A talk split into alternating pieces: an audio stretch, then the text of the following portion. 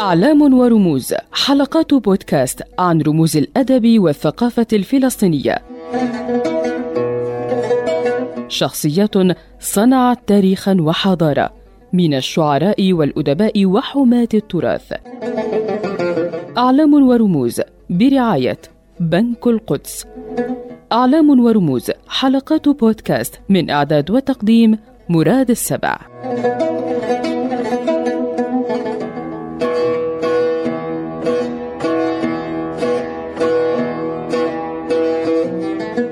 ولد عبد اللطيف محمود البرغوثي في قرية كفر عين في محافظة رام الله والبيري في التاسع من نيسان عام 28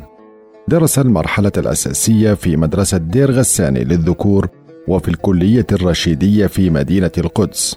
وحصل من الأخيرة على شهادة المترك الفلسطيني عام 47 ونال درجة البكالوريوس في اللغة العربية والتاريخ الإسلامي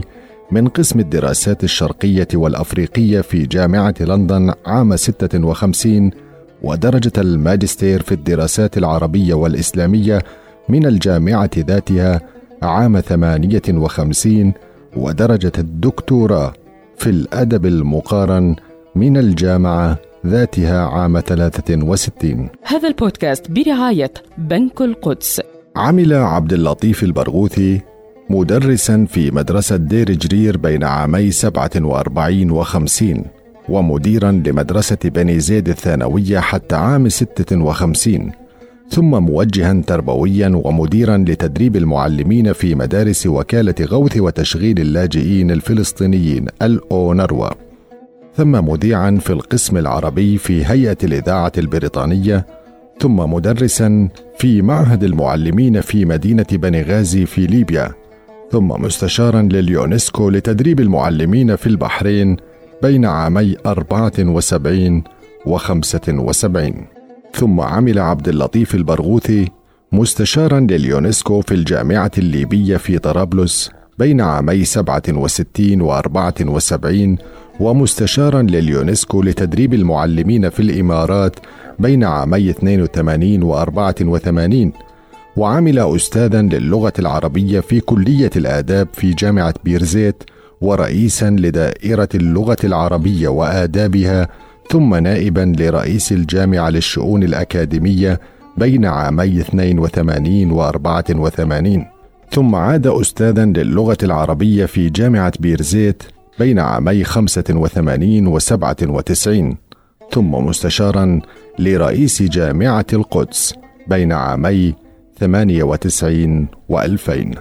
كان عبد اللطيف البرغوثي عضوا في عدد من المؤسسات الثقافية والأدبية مثل اتحاد الأدباء والكتاب الفلسطينيين ورابطة القلم العالمية وجمعية الفولكلور الأمريكية ومجمع اللغة العربية الفلسطيني ومركز اللقاءات للدراسات الدينية والتراثية في الأراضي المقدسة. ولجنة فلسطين في الآداب والفنون وكان رئيسا لجمعية الفولكلوريين الفلسطينيين ورئيسا لمركز التراث الشعبي الفلسطيني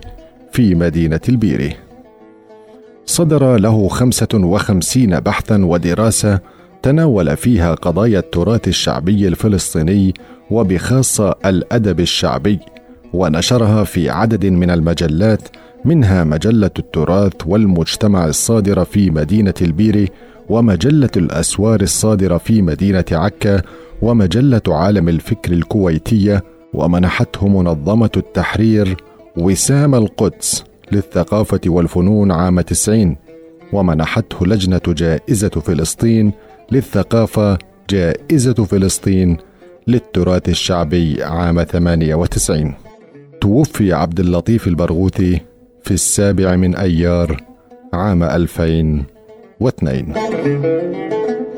هذا البودكاست برعاية بنك القدس.